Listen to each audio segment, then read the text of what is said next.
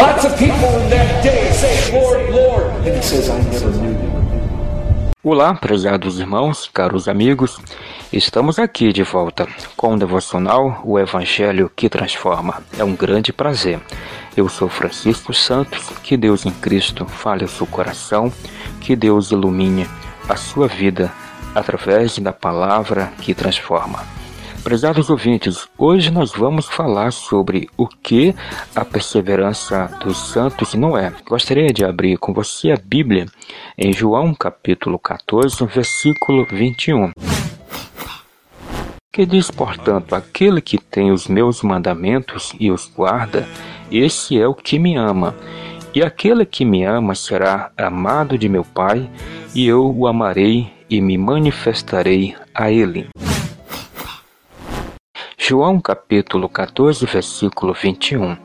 Prezados ouvintes, nos meus anos iniciais da fé cristã, tratava dessa doutrina da perseverança dos santos com um absurdo desdém. Já vou explicar. Considerava ela como uma liberdade para pecar sem responsabilidade. Não foram poucas vezes que, em rodas de conversa, insistíamos que era uma loucura acreditar que Deus poderia conservar um cristão a salvo da condenação sem tratar com severidade o seu pecado. Era uma percepção legalista e que, no fundo, exigia que Deus nos desse o direito de pecarmos e irmos ao inferno. Loucura. Prezados ouvintes, essa percepção errônea se dá pelo fato de que muitos cristãos realmente tratam a doutrina da perseverança dos santos dessa forma. Ao invés de aplicarem a doutrina em sua vida do ponto de vista positivo, observando que Deus lhe dará o poder necessário para que eles perseverem na graça até o fim. Eles entendem que Deus é indiferente aos seus pecados pessoais e que nada acontecerá com eles se permanecerem ativamente no pecado. Caros amigos, a Bíblia nunca apresenta essa perspectiva. Lembre-se que Jesus morreu por suas ovelhas, aqueles que o Pai lhes deu antes da fundação do mundo.